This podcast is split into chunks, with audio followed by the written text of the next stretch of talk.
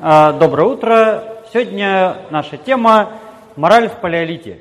На самом деле такое явление, как мораль, понятное дело, определяется в ископаемом виде крайне проблематично, потому что понять, как они там относились друг к другу, насколько они были хорошие, добрые или злобные, узнать вообще довольно сложно, но можно, если очень захотеть. И примеры этому ну, не так уж и малочисленны на самом деле. Потому что антропологи, они смотрят не просто на там, форму черепа, как многим представляется, или, там, размеры зубов челюстей, но и на то, что на этих черепах и челюстях и вокруг них происходит. Древнейший э, прецедент, когда мы можем говорить о каких-то там моральных устоях и качествах древних людей, относится ко времени миллион семьсот семьдесят тысяч лет назад э, и происходит из Дманиси. Дманиси – это местонахождение в Грузии, где найдены пять черепов э, самых древних людей за пределами Африки. То есть э, понятно, что где-то должны быть еще древнее, потому что из Африки до Грузии путь не, не близкий, но тем не менее вот самых древних пока нашли там. И что характерно, среди этих пяти черепов череп номер четыре э, крайне своеобразный. Вот этот самый череп. Э, на нем полностью заросли все швы э, свода. И на нем полностью отсутствуют зубы. Причем э, это следствие не плохой сохранности, как многие, многие могут подумать, а это следствие того, что альвеолы, то есть ячейки для зубов, полностью заросли. И зубы при жизни еще полностью выпали. У современного человека срастание швов свода начинается где-то года так в двадцать четыре, э, так более-менее развивается годам так пятьдесят — пятьдесят пять, а так, чтобы заросли все целиком, включая чешуйчатый шов, годам так к восьмидесяти на самом деле. И получается, что этот конкретный человек дожил лет вот примерно таки до восьмидесяти. Так что выходит, что человек из Дманиси – это человек очень старый. Ну, понятно, что возрастные изменения, темпы возрастных изменений были, может быть, не такие, как сейчас, но тем не менее. А то, что все зубы выпали и альвеолы полностью заросли, говорит о том, что о нем много лет, долго, упорно заботились.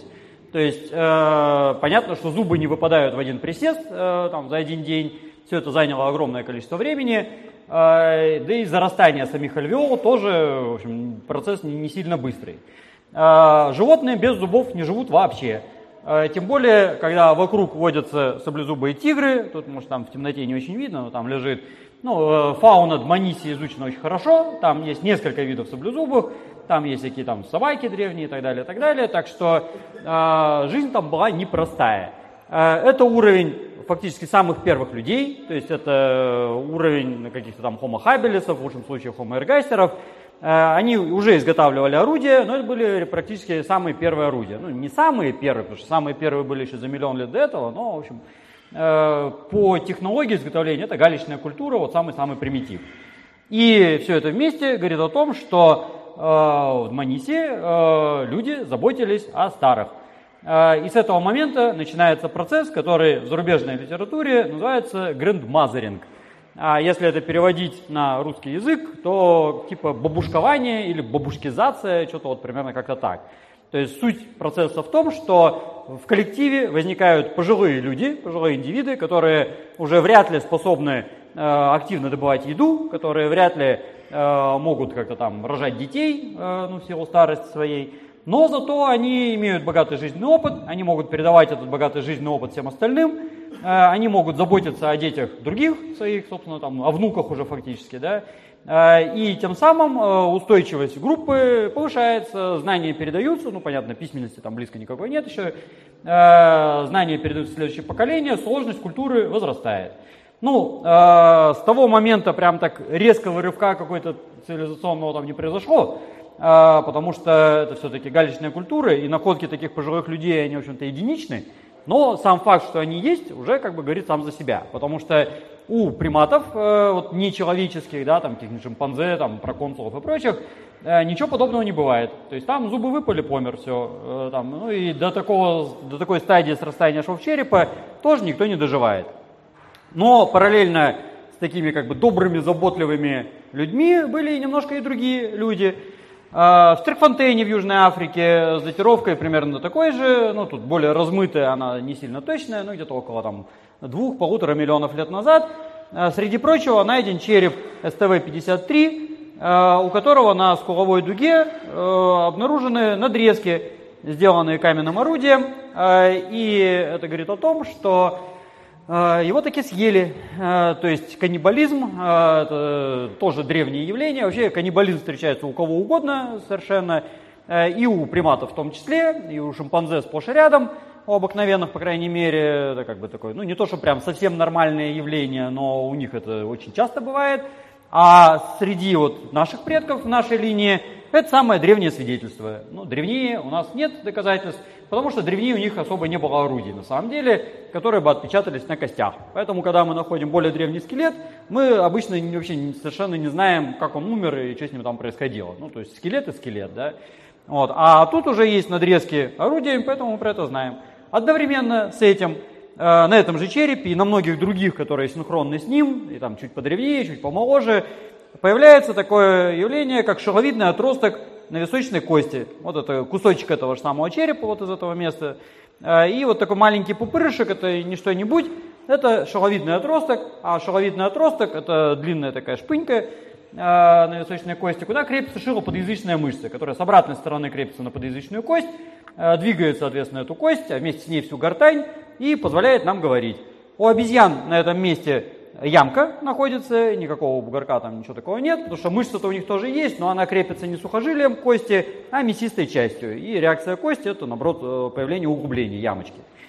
И судя по тому, что у ранних хомо, ну вот этого персонажа в том числе, появляется вот этот самый шеловидный отросток, вероятно, у них началось э, развитие речи. Ну, вряд ли прямо они болтали, как вот я сейчас целый час буду говорить, да, и вы тоже говорите, но э, на самом деле какой-то вот подвижка какой-то в эту сторону есть.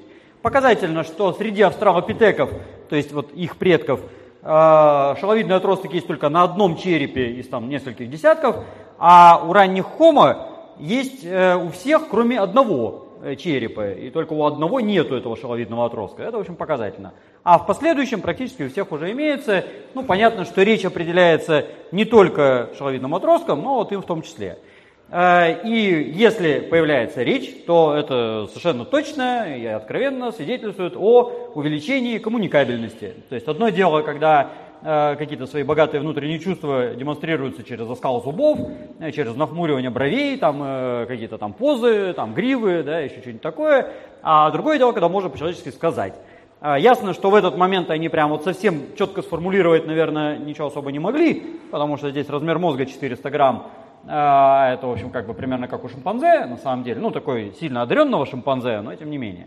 И интеллект, конечно, тут был не акти какой, но орудия они уже делали, иногда их использовали, в общем, даже, как вы видите, очень активно, и как-то вот начинали все больше общаться. В последующем, у следующего за ранними хомо вида, Homo erectus, обнаруживается тоже масса свидетельств индивидуальных взаимодействий, можно так сказать, мудрено, когда видно, что люди бурно, активно общались. Ну, например, на черепе с Гунванлина, с датировкой тоже где-то там под полтора миллиона лет. Это, между прочим, чуть ли не самый древний череп на Дальнем Востоке, в Китае. Может быть, есть древнее, но вот доказано так достоверно, это вот практически самый древний получается. У него на надброви есть повреждения характерные, которые могут быть или следами какой-то травмы, или может быть инфекции. В любом случае, это довольно серьезное повреждение, если оно отпечаталось на кости в таком масштабе.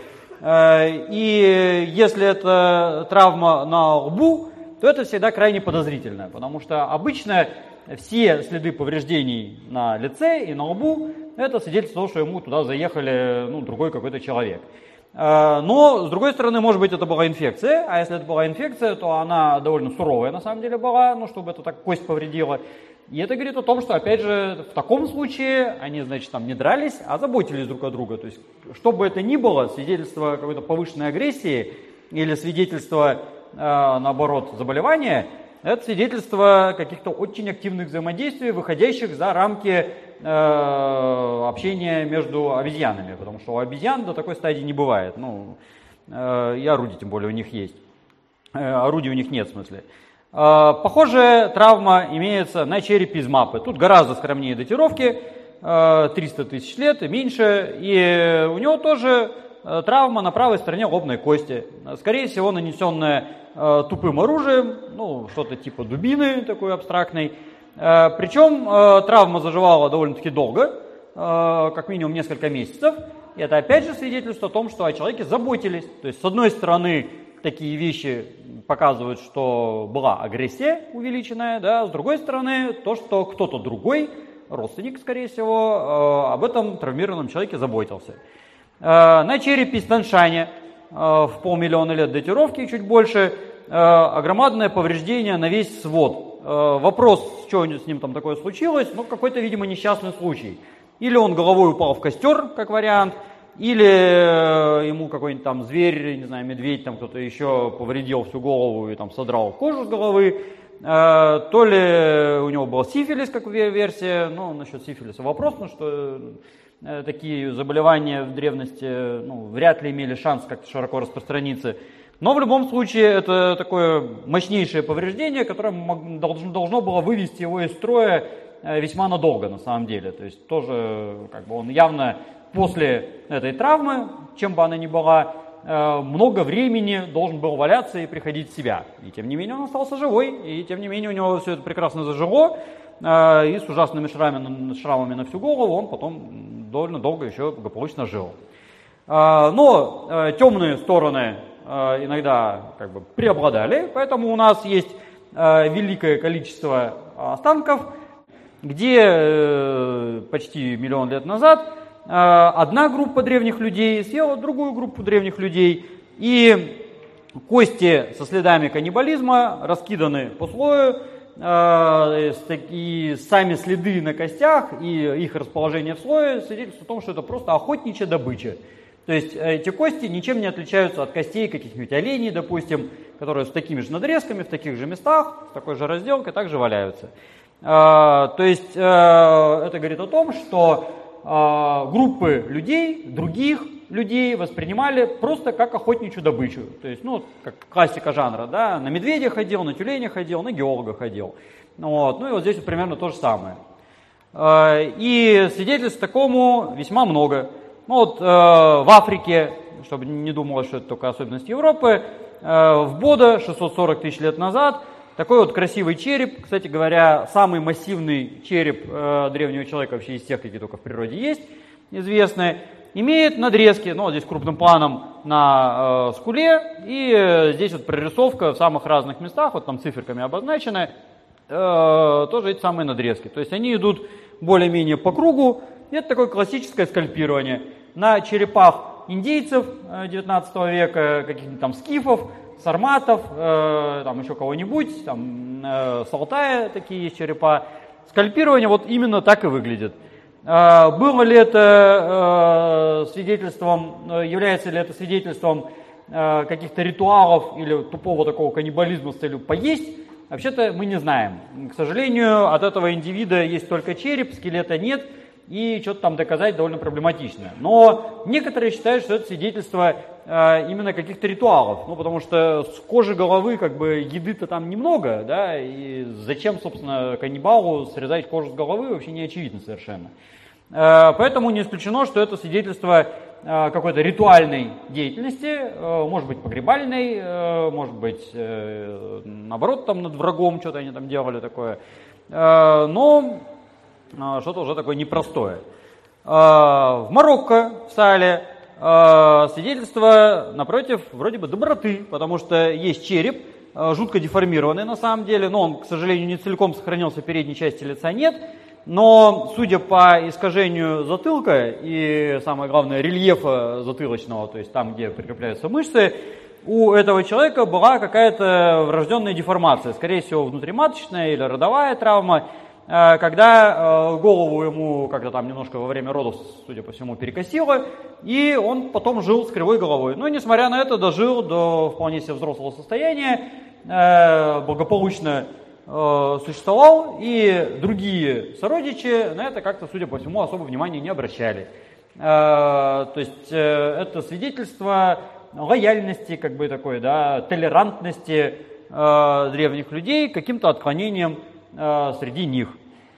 Э, значит, э, череп из какабаса в Турции э, имеет на внутренней стороне следы каких-то таких вот хитрых повреждений, которые с некоторой вероятностью являются туберкулезными поражениями.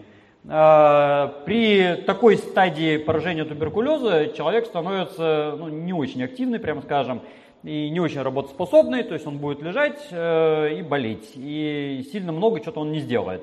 А, поэтому, но тем не менее, ну, чтобы дожить до такого, надо вообще долго прожить э, с этим самым туберкулезом костным. Это говорит о том, что, опять же, о нем долго, старательно заботились, э, вокруг него там ходили, его отхаживали и что-то такое с ним старательно делали. Пещера Сима-де-лос-Уэсос в Испании — уникальное место. Пещера представляет собой шахту шестнадцать метров глубиной, ну и потом еще там какие-то отроги в разные стороны. Люди в этой пещере не жили, потому что жить в шахте, понятное дело, невозможно. Они жили где-то в полукилометре в стороне, но когда кто-то умирал, они его брали, тащили и бросали в эту яму. И набросали туда э, несколько тысяч костей. Ну, так, на данный момент собрано двадцать девять человек. Э, может быть и больше, на самом деле, потому что раскопки там продолжаются с семидесятого какого-то года до сих пор, и все еще все не раскопали. Э, и это место Сима-де-лос-Уэсос является э, древнейшим примером погребений. То есть, когда они уже начали обращать внимание на человека не только при жизни, но и после смерти. То есть у них уже, судя по всему, представление о личности дошло до такой стадии, что как бы оно стало распространяться и на умершего человека тоже. Вообще, некоторые животные демонстрируют такое отношение к мертвым. Слоны, бывает, закидывают умершего слона ветками, шимпанзе тоже вроде там его какое-то время охраняют. Муравьи и осы иногда хоронят умерших, но муравьи и осы там как бы о сознательности трудно говорить. Но вот э, вообще так, такого не бывает никогда, чтобы долго, целенаправленно. Понятно, что двадцать девять человек умерло тоже не сразу, причем здесь, э, как видите, распределение по возрастам довольно такое основательное, и поэтому много чего можно сказать. То есть это фактически палеопопуляция так называемая, когда у нас есть все возраста, все там и мужчины, и женщины. И вот так примерно это выглядит в оригинале, когда кости навалены. Так что это говорит, что это было регулярное, постоянное поведение. А, более того, среди этих останков нету костей копытных животных. Это говорит о том, что это была не помойка, то есть это не тот случай, как вот когда я говорил, где там вперемешку с костями животных, да, а здесь это как бы именно кладбище. Причем на самих костях практически нету никаких повреждений, кроме одного черепа. Вот этого вот, это череп Сима-де-лос-Уэсос семнадцать. Где у него на лбу две такие аккуратненькие, совершенно ровно, ровные, одинаковые дырки, которые к тому же расположены на левой стороне головы и в самом таком замечательном месте, которое сто процентов свидетельствует о том, что кто-то его дважды треснул по голове. Причем так, от души как бы приложил, так что там насквозь пробил. И все патологические свидетели... тонкости как бы свидетельствуют о том, что это именно удар тупым оружием. Там радиальные трещинки на внутренней стороне, вывороченность внутренней компакта внутрь. То есть вот прямо как по учебнику палеопатологии тут все э, идеально. То есть это стопроцентное убийство, и это стопроцентное э, древнейшее убийство вообще какое только есть. То есть когда я вот показывал там каких-то предыдущих съеденных, там, строго говоря, свидетельств убийства нету. Там есть э, некоторая вероятность того, что кто-то умирал, а они его после этого ели. Ну, потому что когда лежит мясо, да, что как бы не использовать, ну, не пропадать же добру. Вот. А, а то, что вот этих хабелесов там или кого-то еще там из Гран-долины съели, это как бы, ой, в смысле убили именно, это не факт. Съели, да, а вот насчет убили вопрос. А здесь точно убили. Вот. Но, судя по всему, не съели, потому что вот как раз на костях из Сима-де-лос-Уэсос следов разделки нету, то есть каких-то там надрезок, что-то такого, тут нету ни на одной кости, при том, что костей-то тысяча шестьсот штук найдено. И среди трех метров отложений э, с этими костями есть одно единственное орудие, которое археологи назвали эскалибуром э, ради интереса, и, как видите, оно такое эксклюзивное, то есть это ашельское рубило, но оно реально очень красивое, то есть оно красное, с желтыми прожилками, абсолютно уникальное. И это с, с некоторой вероятностью древнейший погребальный инвентарь. то есть то, что они вот нарочно уже положили как бы в общую могилу, потому что таких орудий на самой стоянке, где они жили, нету, а здесь вот он в единственном числе. И других орудий ни одной штуки нет на три метра отложения, это вообще достаточно-таки уникально. То есть совокупность всего этого вместе взятого говорит о том, что это так называемое санитарное погребение. Ну, есть такой термин, э, ну, условно достаточно, но тем не менее. То есть когда вроде как оно погребение, но такое как бы вот э, неполноценное погребение. Но все же таки уже какие-то манипуляции с телами производили. Э, вопрос... Правда, как они умерли, да, вот судя по этому черепу, но это один череп из там, двадцати девяти человек. Поэтому э, всех ли убили или только одного, это как бы непонятно. К сожалению, кости весьма фрагментарные, э, ну, потому что они э, полмиллиона лет лежали, значит, всей кучей, да, и там прессовались все это время. Э, так что, может быть, там найдутся еще какие-то свидетельства агрессии, но пока вот только одно. В последующем, у неандертальцев у нас есть богатый набор свидетельств, с одной стороны, человеческой доброты, с другой стороны, человеческой агрессии. Доброта, опять же, определяется по скелетам с какими-то сложными патологиями. Ну, допустим, скелет из Ля-Шапель-о-Сен, старик от сорока до пятидесяти лет возрастом, ну, для неандертальцев это вообще крайне старый возраст, то есть больше, собственно, они уже особо и не жили. Это предельный возраст. У него тоже проблемы с зубами, осталось очень немного передних, а задние все попадали, то есть жевать он нормально не мог, и надо было ему как-то эту пищу готовить. У него поражение позвоночника, ну и как видите, тут целый список, да, чего у него там было не, неправильно. То есть э, человек с, такой, с таким количеством болезней, опять же, явно активный самостоятельный образ жизни вести не мог.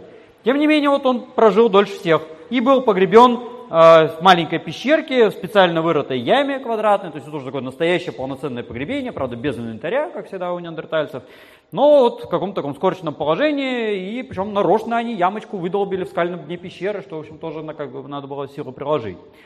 Скелетов несколько есть экзотических, но самый замечательный это Шанидар Первый, который э, болел всем, чем только можно, то есть, ну, если так по сумме, у него не было одного глаза, одной руки, у него не двигалась одна нога, то есть, э, и он еще и глухой был, то есть э, однорукий, одноногий, одноглазый, глухой, э, со стертыми зубами, э, с переломами там, где только можно в разных местах, и еще и дожил он где-то лет, опять же, до пятидесяти на самом деле, это практически предельный возраст, то есть старше, чем Шанидар Первый, только Шанидар Пятый. И умер он тоже не своей смертью на самом деле, а с некоторой вероятностью умер от обвала пещеры во время землетрясения, когда ему на голову упала куча камней. Ну и добрые родственники еще немножко туда камней добавили, чтобы, не дай бог, не вылез второй раз. Вот, поэтому э, это вот такое классическое свидетельство, опять же, длительной на десятки лет растянутой заботы о немощном человеке. Потому что такие э, травмы, да, тоже ясно, что они не вдруг и не сразу случились. Аналогичная находка есть в Лекина во Франции. Там женщина, у которой, судя по всему, левая рука была повреждена, с некоторой вероятностью у нее не было левой кисти вообще. То есть была какая-то, видимо, ампутация. Там уж вопрос, как, почему это получилось. Но вот, судя по костям, правая рука нормальная, а левая истонченная, с ослабленным рельефом и, очевидно, неработоспособная. Ничего, дожила до нормального возраста и такая очень даже бодренькая была. Тоже в Шанидаре, Шанидар Четвёртый, скелет, погребенный в могиле. Это классическое погребение, здесь он уже не заваленный, это вот как бы человек лежит в могиле. Но когда стали брать пробы грунта на споропыльцевой анализ, вот тут треугольнички показаны, то вдруг неожиданно выяснилось, что там зашкаливает количество пыльцы нескольких растений, семи видов, ну шесть видов были определены. И э, самое главное, что пыльца лежала не просто абы как, да, то есть абы как там двадцать шесть видов, а вот из этих семи это по сто пыльцевых, по сто и больше пыльцевых зерен в кучке. То есть на самом деле это лежали цветы. Э, и более того, эти цветы оказались, вот тут список есть, да, э, это цветы красивые, и мы знаем, что погребение было совершено в начале лета, ну или в конце весны. Э, они желтенькие, синенькие, красненькие, такие яркие. И они все лекарственные, что характерно. То есть это свидетельство медицины древнейшей, это такое наиболее яркое свидетельство вообще среди всех неандертальцев.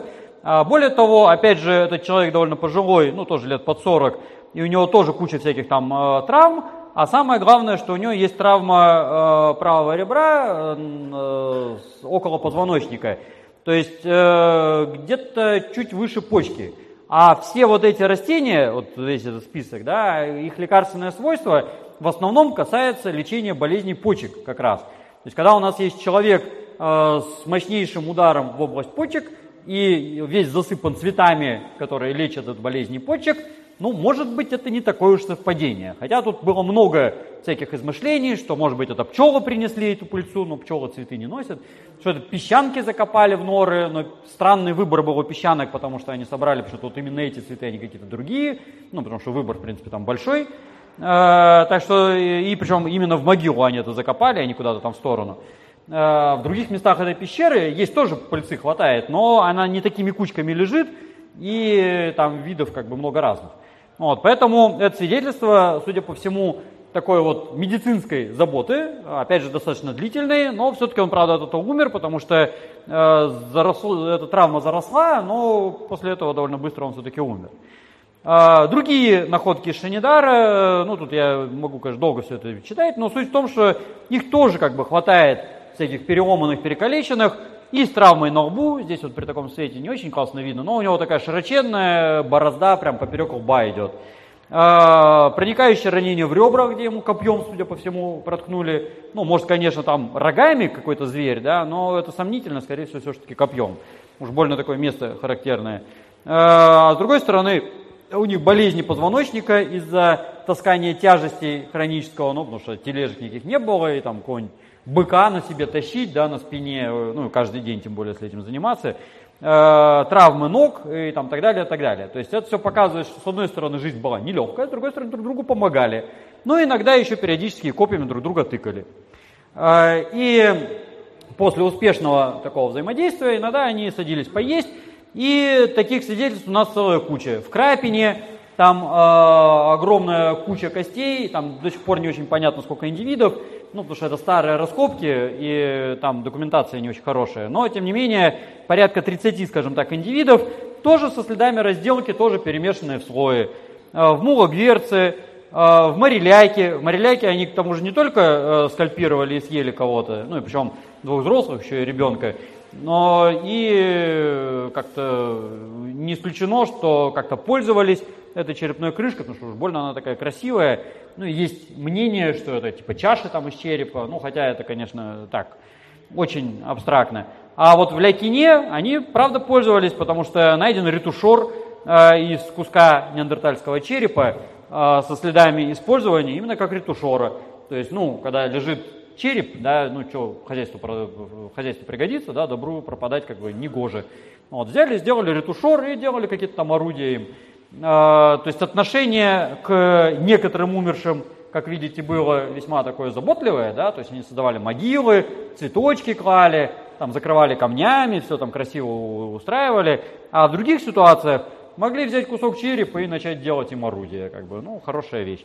Вот. Ну, апофеоз этого всего — это пещера Гайе, в принципе, это примерно так же, то же самое, что в Крапине, может быть, даже в меньшем масштабе, но зато шикарно изучено. Где найдены сотни фрагментов костей от четырех э, подростков и взрослых, одного ребенка, э, которые просто доскональнейше изучены. Это огромная статья с гигантским приложением, где подробнейше-подробнейше рассмотрено, где какие надрезки, сколько количества и как. И получается, что по самим находкам и по распределению вот костей и скелета, да, по представленности костей и скелета, и по расположению надрезок на этих костях, неандертальские скелеты ничем не отличаются от лошадей и северных оленей.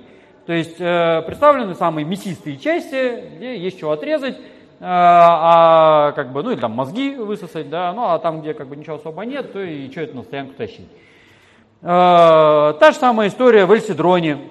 Э, в Эль-Сидроне тоже съедена целая компания, причем, судя по всему, целая семья. И для науки это очень приятно, потому что мы теперь знаем, как выглядела группа неандертальцев. Это одномоментное событие. И здесь вот прямо тринадцать индивидов, три женщины, три мужчины, один там неизвестно старый, но от него один зуб остался, три мальчика, два маленьких ребенка, один совсем младенец. Причем из них, из всех, кроме вот этого пожилого, выделена митохондриальная ДНК, и показано, что они там действительно все еще и родственники к тому же. То есть мужчины там вообще, вероятно, братья просто, а женщины со стороны откуда пришедшие. Там же, кстати говоря, и следы медицины есть. На зубном камне фитолиты от ромашки тысячелистника, которые как бы горькие, но лекарственные. И есть мнение, что это именно как медицина. Вот. Ну, то же самое вот в Комгренале э, и в других местах. Не исключено, что то же самое продолжалось и дальше. То есть вот поздний, один из самых поздних неандертальцев Сен-Сизер с большой вероятностью является метисом неандертальца и сапиенсом. Неандертальца и сапиенса. Ну, может быть, это женщина, и у него поперек головы идет здоровенный разруб, который кто-то лечил довольно-таки долго, несколько месяцев. То есть, с одной стороны, опять же, агрессия, с другой стороны, забота. Но все-таки в итоге умер. Но это вот, вероятно, и по культуре, и по морфологии переход от неандертальцев к сапиенсам. То есть понятно, что сапиенсы не возникли из неандертальцев, но метисироваться, какие-то смешанные браки были, вот это может быть результат этого брака. И то же самое в Леруа. Тоже челюсть, совмещающие признаки и неандертальские, и сапиентные, со следами надрезок на внутренней стороне, то есть это челюсть девочки, скорее всего, а место надреза говорит о том, что отрезали язык. Ну, язык самое такое вкусное, как известно. В других местностях картинка примерно та же самая. Даже в таких экзотических, как Флорес, где жили так называемые хоббиты из Лянгбуа, тоже череп с кучей травм. Вот классический перелом скуловой дуги, это удар сбоку, такой хук, откуда там слева получается. И ну, это классика жанра. Половина мужчин средневековых на Руси с таким же переломом, когда стенка на стенку там вот устраивали кулачные бои, вот то же самое. И здесь еще и на своде несколько переломов, но здесь можно списать на объем мозга, потому что хоббиты эти так называемые, несмотря на позднюю датировку, это пример такой деградации, когда у них мозги уменьшились, ну и, вероятно, агрессия из-за этого увеличилась. Ну и э, когда мы переходим к современному человеку, к сапиенсам, картина та же самая на самом деле, то есть вот Сунгирь первый убит копьем э, в грудь, ну в шею скорее. В Пешмерли э, наскальный рисунок, да, человек весь утыканный копьями. В Вади Хальфа там аж двадцать четыре человека с отщепами в костях. В Джебель-Сахабе э, семь человек э, как минимум убиты, ну скорее всего остальные то же самое, э, утыканные микролитами, причем иногда там в одном человеке целая куча этих наконечников. В Айн-Маллахе женщина вся сверху донизу украшенная украшениями, но при этом у нее стрела в лице. В Сан-Теодоро наконечник в тазовой кости спереди. В Киневике, это в Америке, наконечник вот такого вот размера сзади в тазу, то есть ну, с, с интересного места его там уязвили. То есть и тоже можно было приводить еще там двадцать слайдов с всяким каннибализмом. С другой стороны, конечно же, есть и другая сторона человечества. В погребении в Сен-Жермен-ла-Ривьер во Франции пятнадцать тысяч лет назад погребение женщины под каменными плитами, рядом череп бизона, покрашенный охрой. И в этом погребении и рядом в слоях огромное количество украшений. Причем украшения некоторые непростые, вот есть, допустим, из человеческих зубов, есть сделанные из камня в виде оленьего зуба, то есть оленьих зубов хватало, но когда это из полупрозрачного камня, это же прикольнее гораздо. Вот, а самое замечательное украшение из э, клыков э, благородных оленей. Это вот не из этого погребения, а вот это вот из этого погребения. А, э, то есть где-то там в районе живота вот у этой женщины были найдены вот эти вот зубы оленей. А суть в том, что у благородных оленей клыки вообще бывают редко. Ну, в принципе, как бы это довольно редкое явление. Чем чаще всего бывает у старых самцов, а здесь в основном клыки молодых самцов. Э, то есть чтобы набрать столько зубов, а их тут на самом деле шестьдесят девять штук от пятидесяти пяти самцов и восьми самок, то есть это как бы надо сильно постараться. И там даже по самим этим зубам понятно, что они не синхронно собраны, то есть это в течение долгих лет вся эта коллекция собиралась. И к тому же эти самые благородные олени в Сен-Жермен-ла-Ривьер водиться вообще-то не могли. Ближайшие жили в Пиренеях на двести километров на юг отсюда. То есть получается, что чтобы собрать вот такое вот украшение, это надо было как-то очень сильно постараться, а скелет при этом женский. То есть понятно, что это не эта женщина бегала за двести километров бить оленей, да, и чтобы там возвращаться. То есть, э, ну и причем это только на ее погребение, а есть вот еще в слое, уже без погребения найденное тоже, там двенадцать самцов, девять самок. с двумя дырочками. И э, все это вместе взятое говорит о том, что э, кто-то этой женщине очень так как бы преподнес э, эксклюзив, э, такой прямо супер шикарный, то, что, чего как бы в природе вообще и не бывает. То есть, ну это как там, чтобы золотом рога, да, примерно вот из, из этой серии. Э, то есть какой-то супергерой, который там вообще умел охотиться на этих оленей и бил их десятками, на протяжении многих лет собирал эту самую коллекцию, да, украшал. Тут еще они не просто так, они там с такими вырезанными крестиками, там они как-то хитро помечены. И такие вот ее похоронили с этим самым украшением. То есть это вот э, демонстрация какого-то, вот, видимо, личного отношения к конкретному отдельно взятому человеку.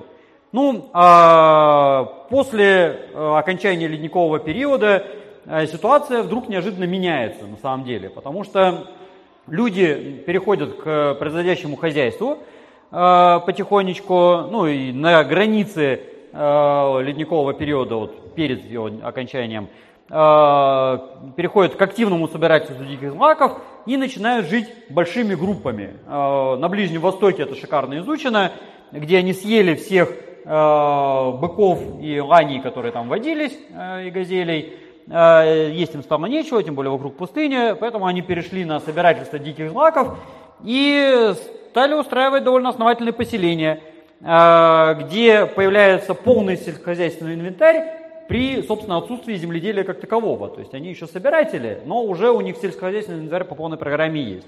Но из-за этого у них людей становится много, появляются ямы-хранилища, появляются большие жилища основательного размера и появляются какие-то общественные центры, где они собирались уже в количестве многих десятков. Ну вот в Айн-Маллахе, например, там вот эта женщина со стрелой, со стрелой в лице, в частности, найдена, там порядка двухсот погребений вообще обнаружено. То есть это уже такое поселение не маленькое, это не группа охотников на там, пятнадцать человек.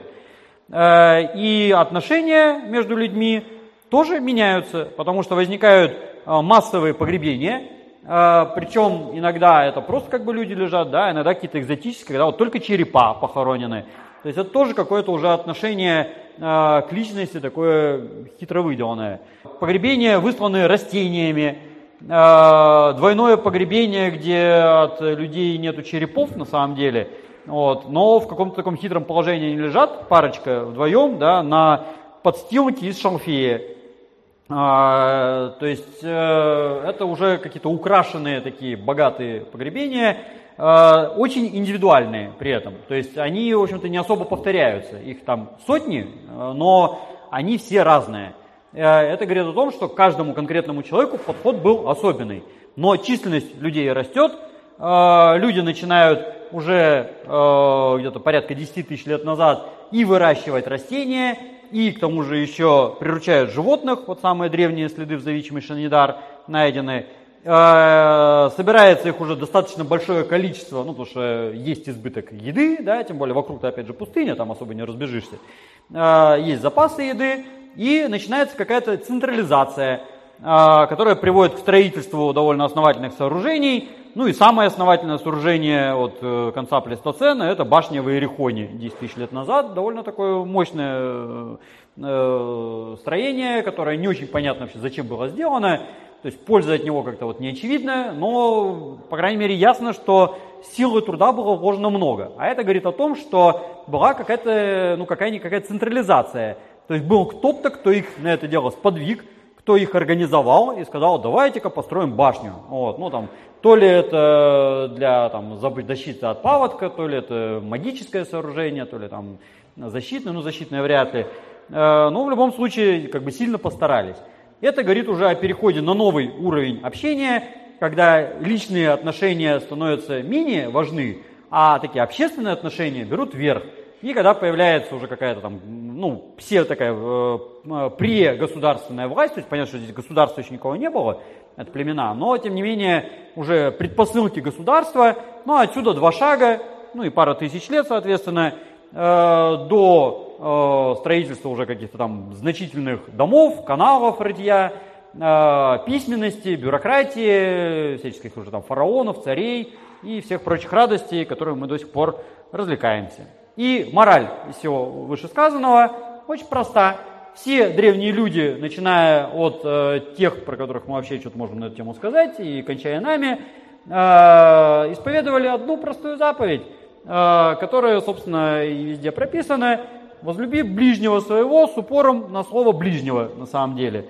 То есть э, люди во все времена очень хорошо относились к тем, кто рядом с ним и кто им родственник, с большой вероятностью, ну или, по крайней мере, как-то с ними там связан, э, и не очень хорошо относились ко всем соседям, которых они до вот, самого последнего момента во все времена считали э, или добычей, просто как бы аналогом зверя, да, или, по крайней мере, злобными упырями и конкурентами, которых хорошо бы как-то там в могилу побыстрее извести. А, так что а, нынешнее состояние нашего общества, ну, не, не, даже не, там, не, не сугубо российского, да, и не, не те, кто здесь сидят, а вообще как бы по миру, является фактически пиком. Мы живем в золотом веке, с чем вас и поздравляю. То есть у нас сейчас, несмотря на то, что в мире тоже, конечно, бардак, и там и сям ведется война, и вот тут недалеко там кто-то кого-то бомбит, да, там украинцы Донецк стреля, обстреливают, но по сравнению с тем, что творилось до этого, это все, в общем-то, на самом деле ерунда. Подавляющая часть современного человечества живет в удивительном мире и спокойствии. И хочется верить, что прогресс будет продолжаться и дальше, и последние пережитки вот этих всех неандертальских приколов и пятикантроповских будут такие сжиты. Спасибо за внимание.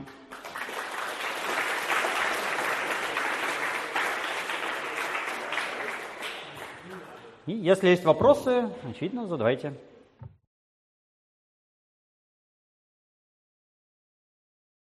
Острием, э, кремневым острием маленькие такие штуковинки, микролитики, ими очень здорово сверлить. Они найдены вполне себе эти. Э, клык, ну он такой, да. Вот. Э, они были очень умелые, у них все с руками было в порядке. Вообще, я думаю, человек верхнего палеолита был умел, умелее любого здесь присутствующего, потому что он с детства все делал своими руками, и он от этого зависел. То есть, если бы он этого не умел, он бы просто умер. А мы здесь от этого не зависим совершенно, и, естественно, мы можем быть криворукими сколько угодно и жить спокойно. Они еще, кстати, да, извините, они еще иногда и друг другу сверлили, потому что в Репаро Велобруно есть такой скелет в Италии, у него кариес высверливали тоже кремневым острием эпигровецким, и там древнейшая стоматология, там ему просверлили дырку такую.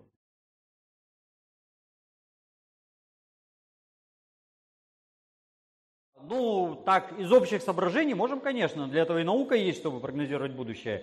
То есть э, хочется верить, что у нас мораль будет еще более моральная, и что как бы хорошая сторона, вот все, что я говорил, она останется, а плохой, плохой не станет, и она куда-то там задевается. Вот, но для этого надо стараться, потому что главная проблема всех вот этих изменений в том, что э, у нас нету врожденной морали никакой. У нас нету внутреннего как бы желания вот этим делать добро, этим зло, да, и это у нас не в генах не прописано ни разу нигде. У нас это все воспитывается. И чем более развито общество, чем больше оно как бы старается это как-то пропагандировать и в головы деткам вкладывать, тем лучше получается. Вот. Проблема немалая еще в том, что обществ много. И если одно общество будет высокоморальное, а рядом с ним будет низкоморальное, то